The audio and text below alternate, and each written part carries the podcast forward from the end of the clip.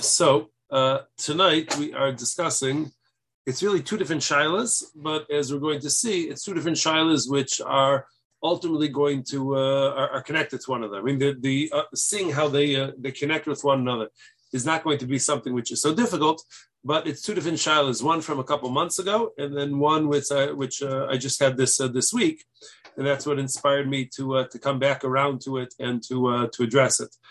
I don't remember whether Shabbos afternoon we may have discussed the first Shiloh. I don't remember it at this point, but either way, certainly we didn't give shir on it Thursday night, so we could go ahead and we could do so.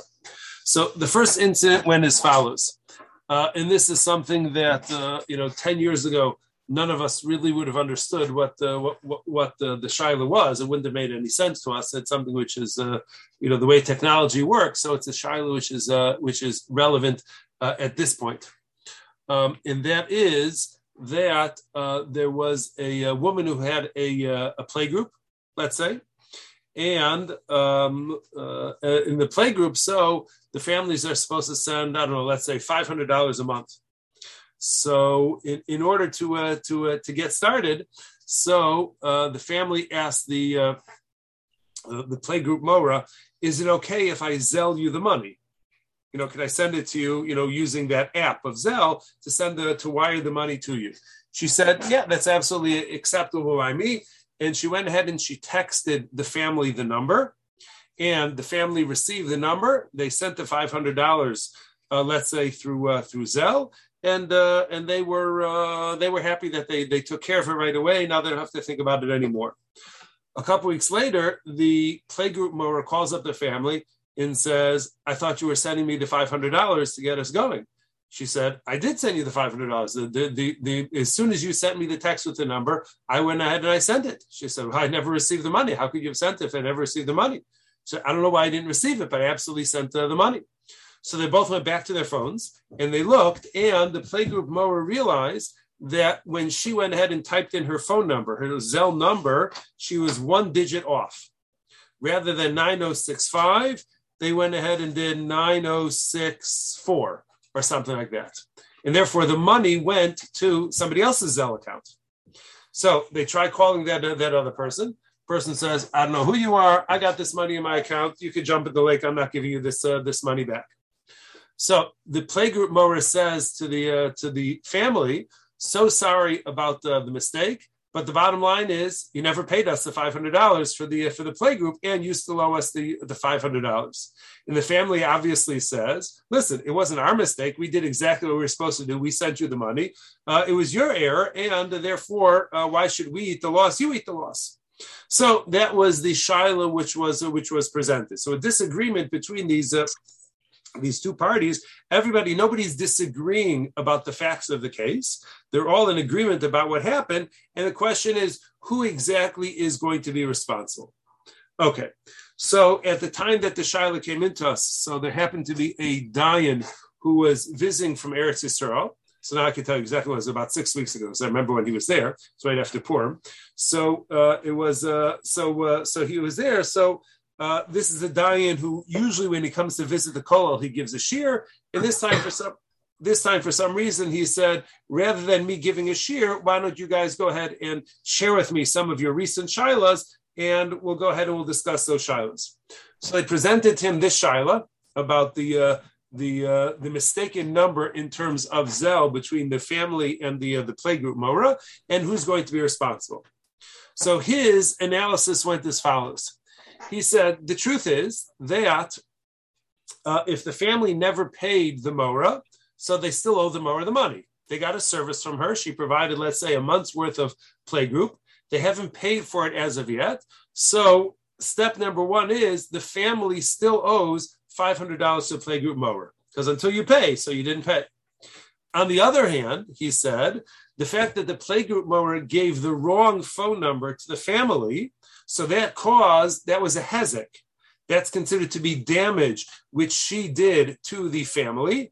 And that damage was equal to $500, because it was based on her mistake that they ended up sending $500 to some yutz who received the money, acknowledged she received the money, and is unwilling to give it back, even though he knows that he didn't deserve that $500. So really, each one owes the other one $500. So the family still owes $500 for the playgroup. The playgroup mower owes $500 for the damage which he caused the family by convincing them or causing them to send the money to somebody else. And being that each one owes the other one $500, they cancel each other out. End of story. Nobody owes anybody anything. So that's how this Dayan went ahead and analyzed the case. That was his perspective on the case, and that's the way he would, he told us that he would pass in. And he said that these are common shilas. That this is, as I said, 10 years ago nobody would have thought about the shilah, and now, or the less so, they would have thought about it. And now it's something which happens all the time because people, send their Zelle number, their cell phone number, which is how you're going to Zelle somebody number or Chase QuickPay. And we are incredibly lazy and we don't bother to read our texts before we send them. And therefore we can't afford that extra second to go ahead and read and make sure that all the numbers are accurate. And therefore these are things which happen all the time. And that was his perspective. That was Shaila number one. Shaila number two, this is the one that happened this week. So a yeshiva has a camp, an overnight camp. And what happened was last summer, so they ordered, a bunch of, $2,000 worth of baked goods from a bakery. They received those baked goods. They got an invoice. They didn't pay right away, but eventually they got around to paying. They put a check in the mail. They mailed the check to the bakery, and they figured we're done. We took care of it. We sent the check. They were conscientious about it, and they checked with their bank. They saw that the check was cashed, the money was withdrawn from their account, and therefore they were done with the Maisa. 2 months later, the bakery sends them an invoice for that same $2,000. So what do you mean? We sent you a check. The check was cashed, within the week after we mailed the check. We have bank records which say that it's all cash, and we're done. What do you mean you didn't get the money? So we never got the money. We never got the check. I don't know what you're talking about.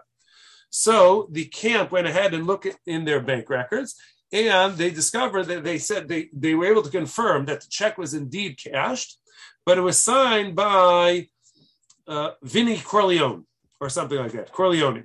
So Vinny Corleone was the one who was signed on the back of the check. And clearly it was not the name of the bakery, which was signed on the back of the check. So the camp goes out and calls the bank and says, listen, you went ahead and honored a check, which was signed by somebody other than the recipient of the check. And you have to go ahead and you have to cover the loss. Now, don't argue with me about what they were told, whether it is true or not. This is just what they were told. But they were told by their bank that they only have 30 days to go ahead and question this check being cashed by somebody other than the recipient. And being that at this point, they were more than 2 months out, it was really 3 months out from when the check was cashed. So they said they're not responsible for it anymore, and they're not covering the loss. So the bakery says the camp calls up the bakery and says, we're so sorry, but this is what happened. It seems that somebody else cashed your check. And the bakery said, you know what? The truth is this is not the first time that we're hearing this story. We actually have two other incidents of customers who sent us checks, which somehow we never received them, but they were cashed. But the bottom line is that you never paid us the $2,000 for the baked goods. So you still owe us $2,000 for the baked goods, and we want you to go ahead and pay. And they say, it's not our fault. You obviously have a ganav somewhere around your building, whether it's somebody who works in your building, it's the mailman who delivers the mail, don't know who exactly it is, but somebody's stealing from you guys, and the theft happened from you, not from us, and we should really be off the hook because we paid. We sent in the check, and we're so sorry that somebody stole your check. So they had a disagreement. They couldn't resolve it. They called up the hotline. Unfortunately for them, they called in the morning when I answered the phone. So I said to the yeshiva, listen, I can't answer anything without speaking to the bakery because I have no idea what their perspective is and what what their story is. They said, okay, can we arrange for a conference call between the two parties and you as a dayan? I said, sure. And I usually say sure because 9 times out of 10, I never hear from them again because the other side decides that they don't want to go ahead and have a conference call to resolve the matter. So I figured I was good to go with this one as well. I could just say sure, and I'll never hear from them again. And alas, so we had a phone conference this morning about the Shaila. And Okay, so that's so those are the two shilas. So one is where there was a mistaken number was given. I ended up selling or Chase QuickPay money to Mel because he gave me a phone number to where to send it, but Mel put in the wrong phone number, and therefore I sent it to somebody else's account. That's shilah number one. And then number two is where I was going to go ahead and I was sending a check to buy. I bought a case of Bob's new Sfarm, new Sefer Mitzvah Hashem. So he sent me the case of Sfarm. I sent him a check to pay for those Sfarm. And now Bob calls up and says, listen, I sent you a case of Sfarm. I never received them. You got to go ahead and pay me. And I did send him a check. And it somehow it got stolen from Bob before he ever received it. So in both cases, what is the customer's responsibility for this lost money?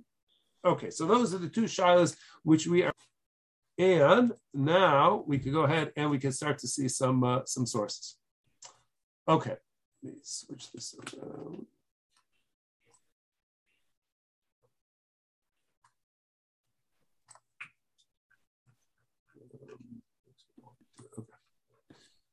Okay, so what we have over here is the first source. So this is going to be, it's going to be pretty localized where we're going to look at sources from, and where we're going to analyze the various sources.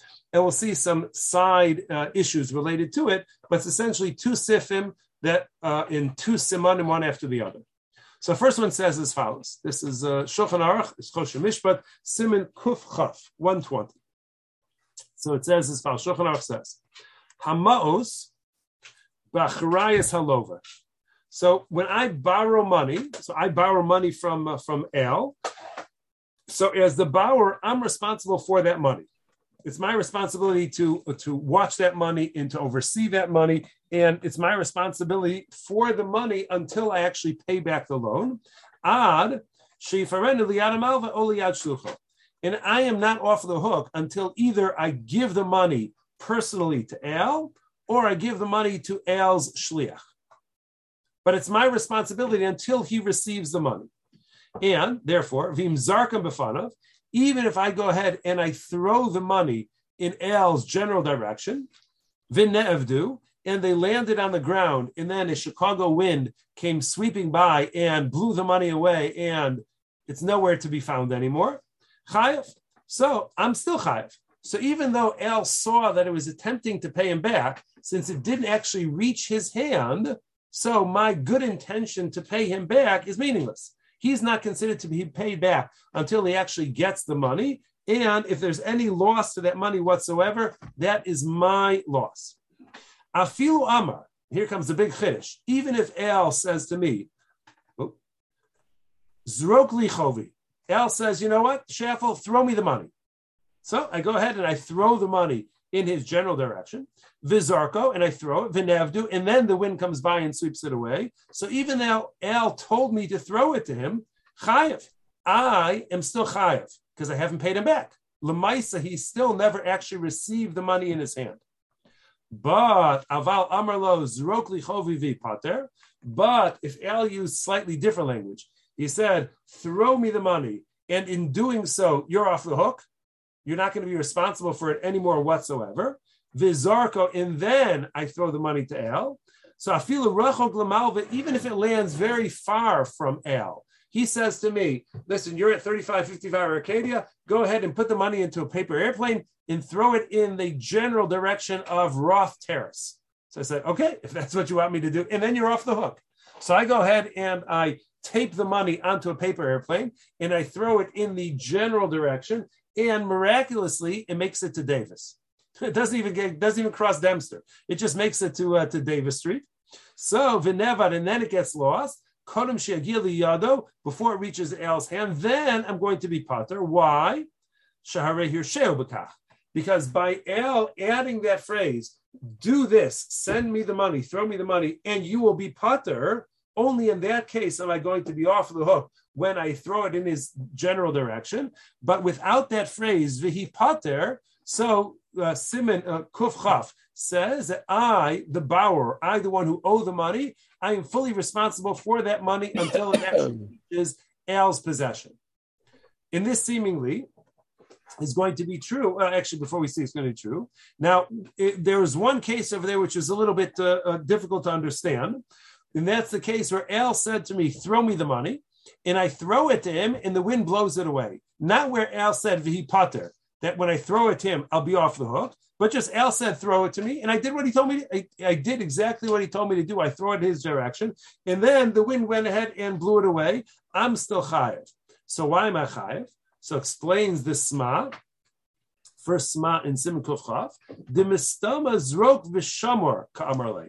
Because the assumption is that until El says to me that I'm going to be off the hook when I do so, when he says, throw me the money, he's just saying, you know what, it'll probably be easier if you go ahead and throw the money in my general direction, but not that I'm exempting you. I'm saying throw it in my direction, but keep your eyes on it and continue to watch it until it reaches my hands. So that's the assumption in that case, is that telling me to throw it does not exempt me unless El explicitly says I'm going to be exempted by doing so. So from this halacha, so what would you say in the case of, let's say, the mailed check? So in the case of the mailed check, so nobody said mail the check vihi pater. They didn't even necessarily say mail the check, but I owe the bakery money.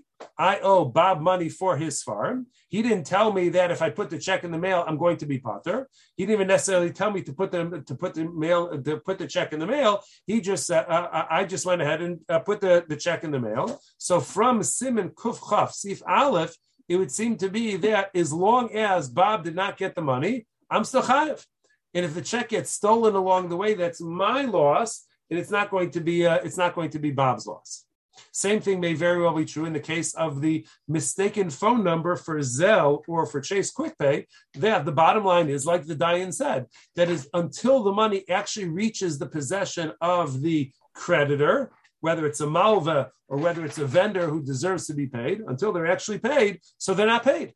And that's my responsibility to go ahead and make sure that the money reaches them. I have a question. That would seem to be the initial analysis from this first sif. Yes, ma'am. I have a question. Yes. If I send the letter and I have it, I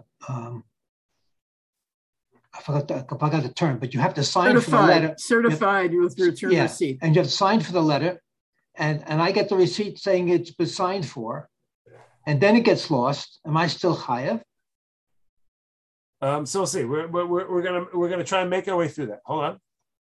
So hold off on that. Okay. So this was sif number one. Now the next sif that we're going to see is the first sif of the next siman. This is Choshen Mishpat Kuf Chaf Aleph Sif Aleph. So here we have now a different case. I mean, it's a similar case, but now as you're going to see, it's going to produce a different outcome. And it says Shalach Lo Chova Bigdona Ayidei Shliach. So here again, I send the money that I owe Bob, or the object that I owe Bob, by giving it to a shliach. I give it to Steve, and I say, oh, Steve, you're heading out to Old Orchard anyways. Do you mind swinging by my house, picking up the check, and dropping it off by Bob? And Steve says, no problem. Love to do chesed. So if Bob said to me, listen, do me a favor, give the check to Steve. He's running by my house anyways, and he'll drop off the check by my house. Vinevdu, and then it gets lost, pater. So here, Bob said to me, give the check to Steve, and Steve will bring me the check. Steve stops by my house. I give Steve the check, and it gets lost. He gets carjacked on Church Street on the way there, and they go ahead and they steal. It was a mob hit, and therefore they were looking for that check, and they go ahead and they steal it. So I'm exempt. I'm not responsible anymore. Furthermore, even if Bob did not tell me directly that I should go ahead and I should give the money to Steve, but Bob went ahead and texted me and said, listen, just go ahead and give the check to Steve and he'll bring it to me. So he put in writing that that's how I should get the check in, by giving it to Steve. And he said, the text said, send me the check with Steve. And I gave the check to Steve, and then it got lost, pater. So I'm pater in that case as well. V'hu sheyat yeshu ksav yado. This assumes that I know that this is actually Bob's writing. Generally, with a text, it's not going to be very difficult to know that that is the person who's with the phone there. And then he says a huge chiddush. Afilu shashliach ove kochavim. Not only if Bob told me to send the check with Steve, will I be off the hook when I gave the check to Steve, but he said give it to Vito Corleone. So, and I went ahead and I gave it to a goy. Now, normally a goy cannot be a shliach. In halachic terms, a goy is not able to be a shliach. But in this case, even though Bob told me to give the check to a goy to deliver it to him, or ochera shotav katan, we always know that that grouping is a group of three different types of people who don't have das, all of whom cannot be a shliach either. Afilu, why does it keep doing it? Afilu. And not only that, when he sent it with a goy or with a child, but even if Bob didn't specify who I should give the check to, but rather all the text said was shalach ayidei lomar. He did not say to me shalach ayidei ploni, give it to so and so. Ella, but rather what Bob said to me was he wrote to me shalchi b'mishetirza. Send it to me with whoever you want. You choose who you would like to send it with. So Bob left the option up to me who I'm going to choose to be the shliach. V'sholcham lo, and I went ahead and I gave it to somebody reliable. And v'nevdu, and the money is lost. Oh, kafar behem hashliach.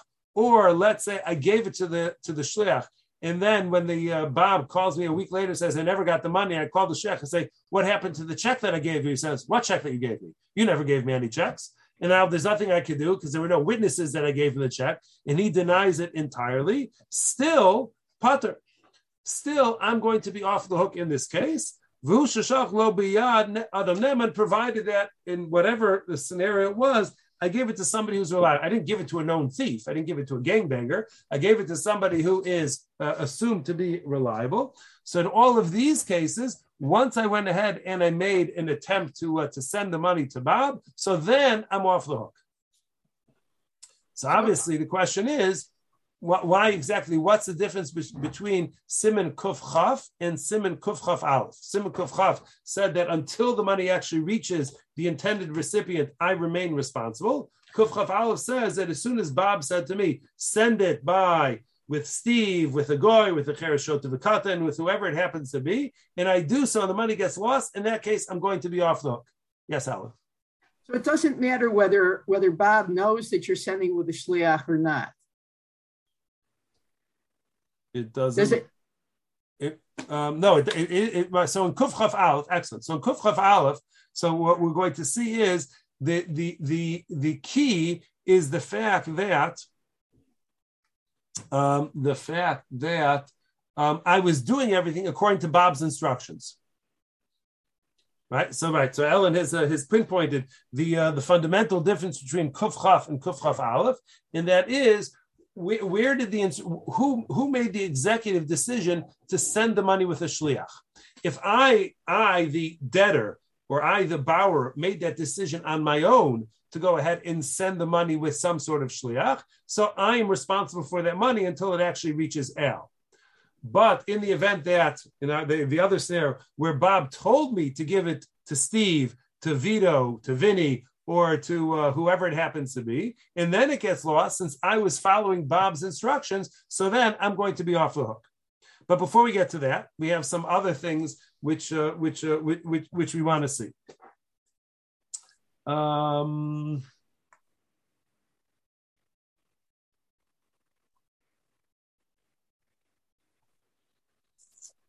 Okay, so first thing is the Levush. So Levush has an interesting comment, which it's interesting just because the Sma is going to jump all over it. So Levush is one of the earliest commentators on Shulchan Aruch. He wrote on all four sections of Shulchan Aruch. He was a Talmud of the Ramah, actually. And he wrote an extensive commentary on all of Shulchan Aruch. I'm just showing you that. So he says as follows. Now, it's really a summary, but then he's going to add a particular line at the end of there. So shalach lo chova bidon ayidei shliach.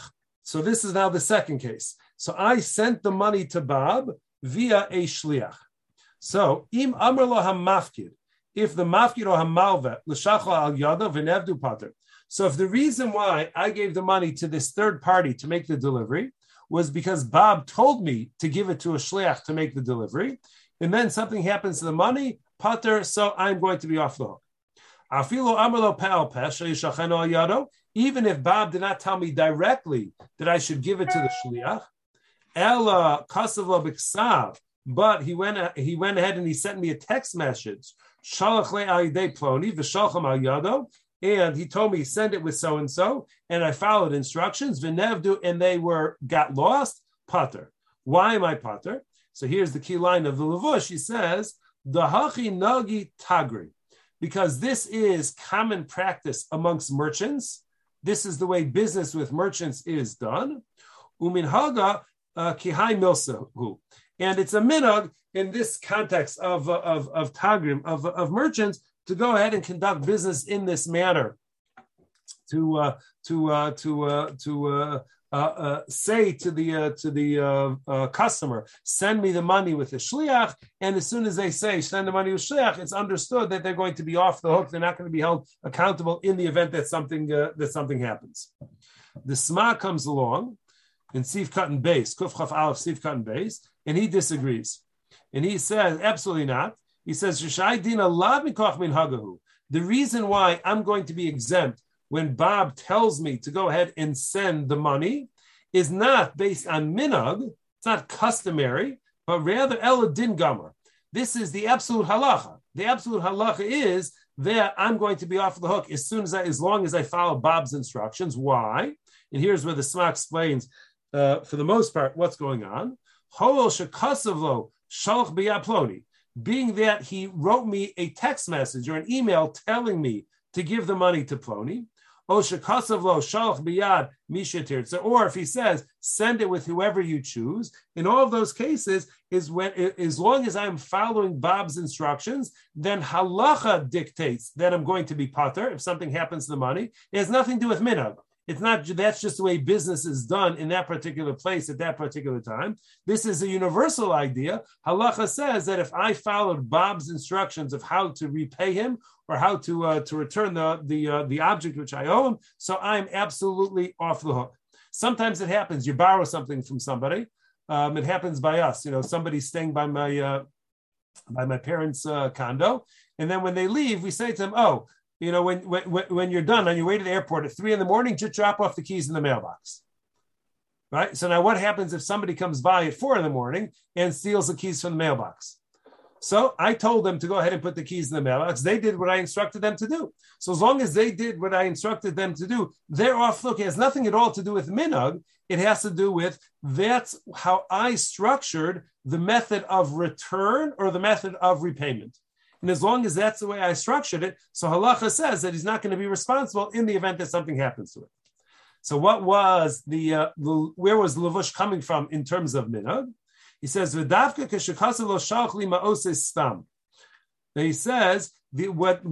case where minhag is going to be relevant is if Bob says to me, send me the money, and I give it to, I think the translation of this is going to be a FedEx driver or a USPS, give it to the mailman. So he didn't tell me to give it to a particular person. He just said, and he didn't even say necessarily that I should give it to somebody. He just said, send me the money. So I took it upon myself to send the money with a delivery guy. And then the delivery guy ends up taking it. Since it was not an explicit instruction from Bob to send it with the delivery guy, he just said, get me my money, send me my money. So then, Zelle tali b'minhag. So that is going to be the case where things may revolve around a minhag. But any time that I was told explicitly by Bob that put it in the mail or send it to me with Vinny or with a child or with anybody else. So as long as I followed his instructions, halacha says I'm absolutely going to be exempt. Rabbi Schaffel, yes. When somebody sends an invoice, either by email or by mail or however they do it, and they put their address, their postal address on the invoice, is that tantamount to saying you can mail it.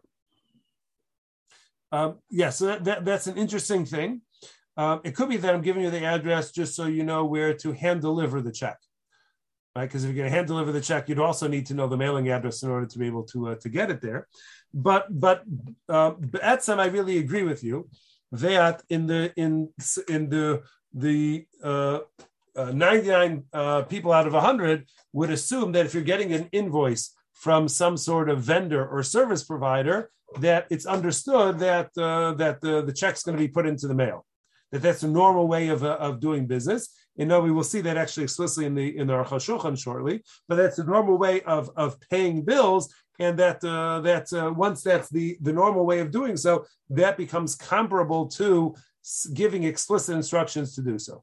So the answer to your question is yes, and we'll see a little bit more about that in a moment. Okay, then the next thing is we had the issue that Shulchan Aruch emphasized the fact that in the second case where Bob told me to give it to Vinny, and Vinny will drop it off at his house. So even though it's being sent via a non-Jew who it cannot serve as a halachic shliach, nonetheless, I'm going to be exempt. And he says the Sma, this is in Sif Katan Gimel, Kuf Chaf Aleph Sif Katan Gimel, he says, Ve'eno tzarich lomar shalach v'hipater.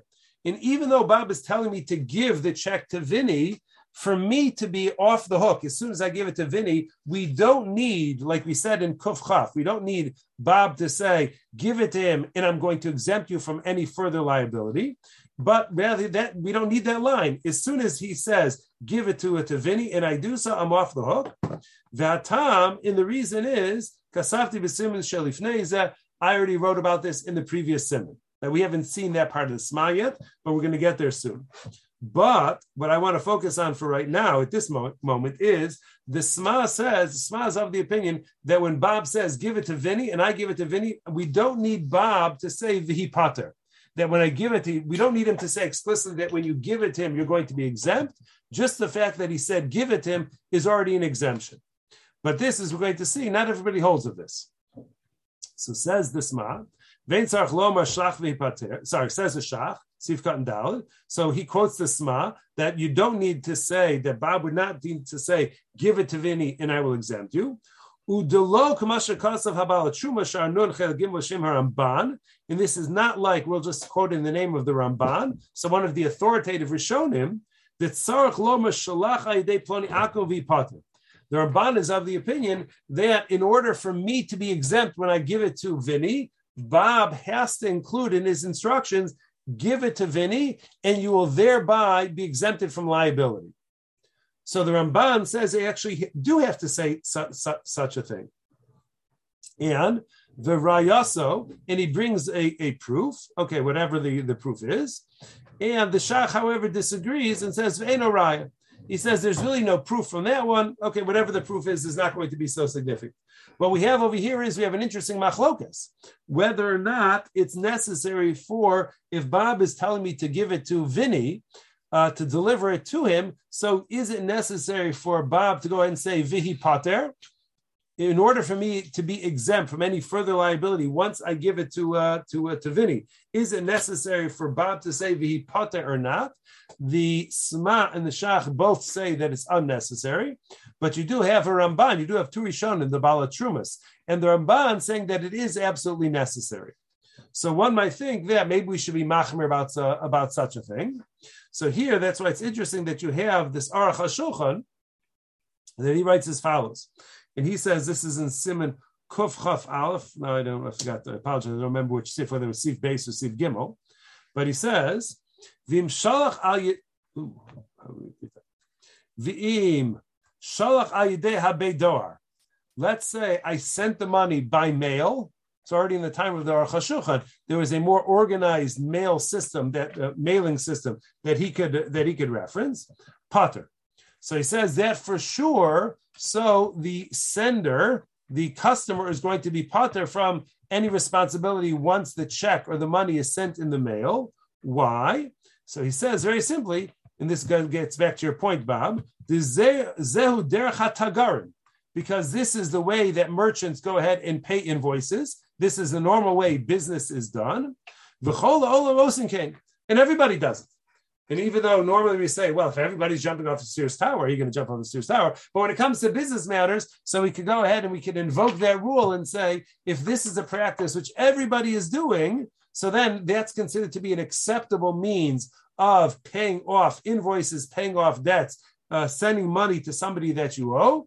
And therefore, as soon as the customer or the debtor or the borrower takes that step, which is normal in an accepted way of repayment, so he's no longer going to be responsible for that money in the event that something happens.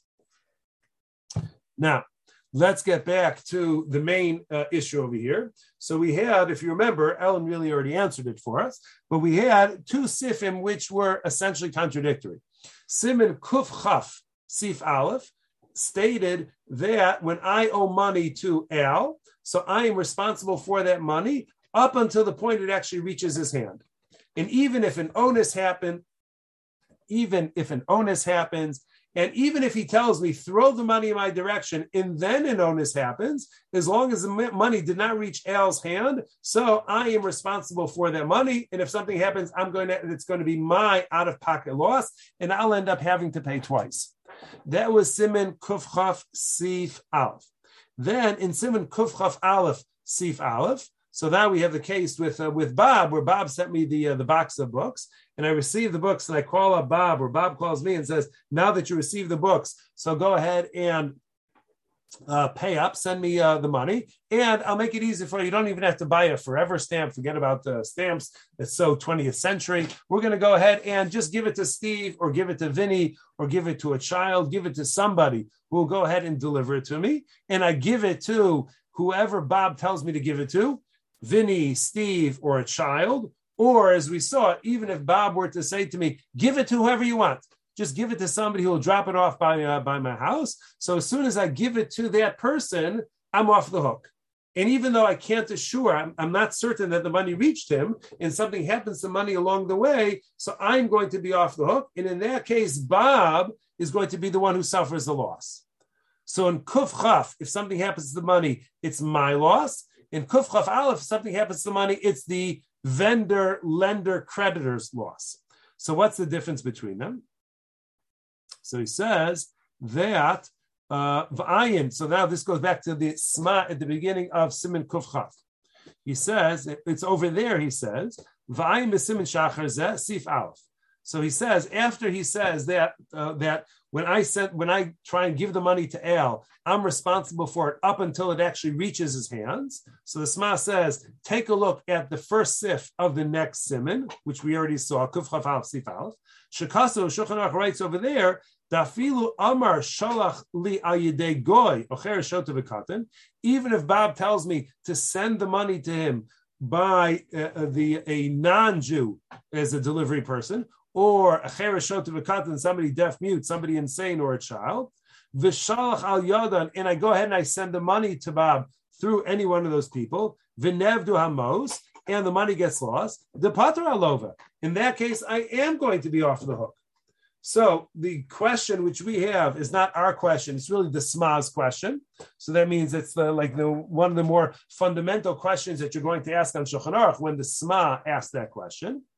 And he says, comes along the Sma, and he says, no, the two cases are actually not similar. They're fundamentally different from one another. Why? The Shiny Hassam, because over there, meaning Kuf Chaf Aleph, that's the case with Bob, where he told me to give the money to Vinny. So the reason why I'm going to be off the hook is, as soon as he tells me to give it, when Al said, throw me the money, and it's just the two of us on the street, he didn't necessarily say, until he says, throw the money and you're going to be exempt, the assumption is, throw me the money, because it'll probably be easier for you, but you're still responsible. It was understood that I'm still going to be responsible as long as the money has not yet reached his hand. But in the case where I send it to Vinny, so the Shiny Hassam, it's different over there. The Lo Mistabra Lomar, it's completely illogical to assume that when Bob told me, give the check to Vinny, the Kavanaso, that Bob's intent was, Haisa was, Sheyishlach Vayelach Gamken Imahen. Give it to Vinny, but you're still responsible for the money while Vinny has it, so therefore you're going to have to walk with Vinny to my house anyways. So if I'm going to have to walk to Bob's house anyways because I'm responsible for it, so what's the point of giving it to Vinny? There's no reason to give it to Vinny if I have to follow Vinny to make sure that the money's going to get there. iman b'derech l'shama if I have to go ahead and watch it anyways. So therefore, in that case, it's only logical to assume that when Bob goes out and gives me those instructions to give it to Vinny, to give it to the child, to give it to Steve, that the understood intent of that instruction is once you give it to them, you're not going to be responsible for that money anymore because it's not in your control. You gave it over to somebody, put it into somebody else's control. And once it's in somebody else's control, that by definition is an exemption on my part, as opposed to Siman Kuf Chaf, where El said, throw me the money until he says, you'll no longer be responsible for it. It's not under somebody else's control yet. So as long as it's not yet under somebody else's control or somebody else's watch, so that's why in that case, I remain responsible for that money. Okay, so this is these important simanim of Kuf Chaf and Kuf Chaf Aleph. So now let's work backwards in our shilos.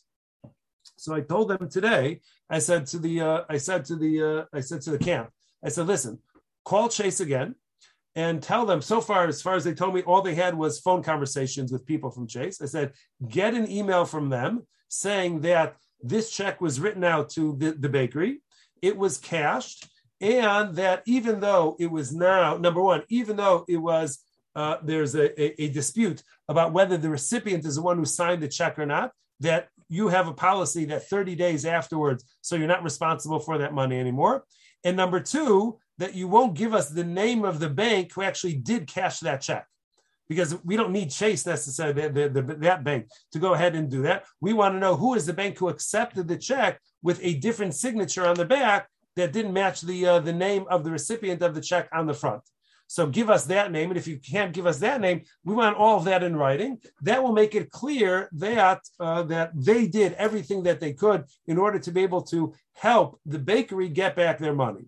But in the event that the camp is able to produce that evidence from Chase from their bank, I asked the bakery, is it common practice for your customers to go ahead and mail you checks? And they said, yeah, we have a few people who figured out how to use Chase QuickPay or Zelle, but by and large, most of our customers go ahead and send us checks.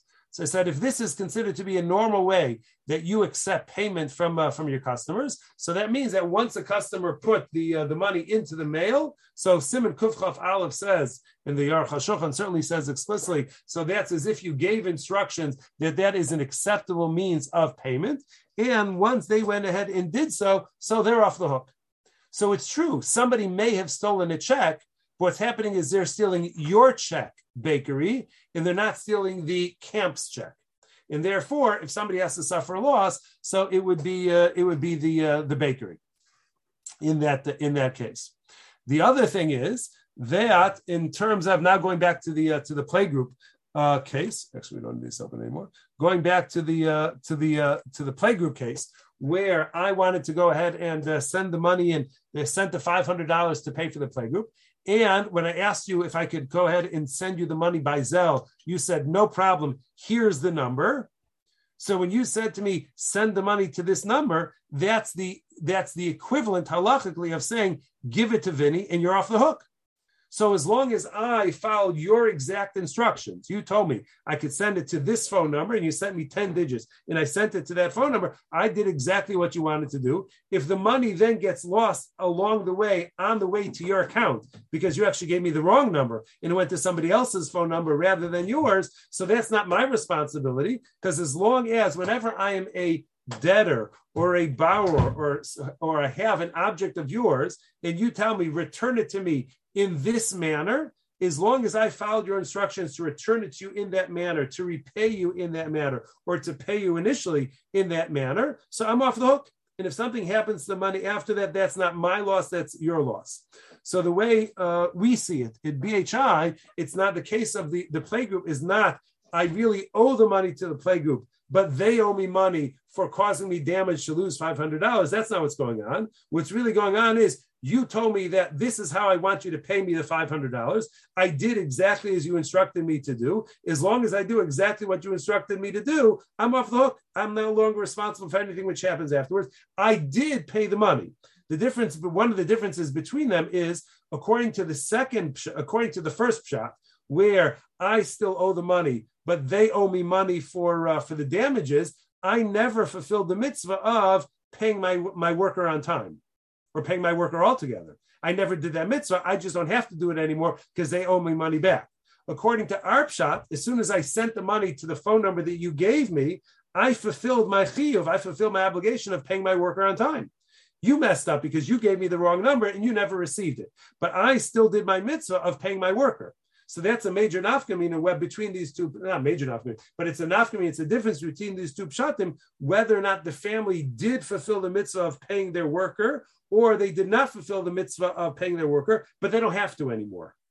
So our pshat has the advantage that it means that the family actually did fulfill the mitzvah and they get credit. They actually earned themselves Gan Eden by sending the money to the wrong phone number in accordance with the playgroup Mora's instructions.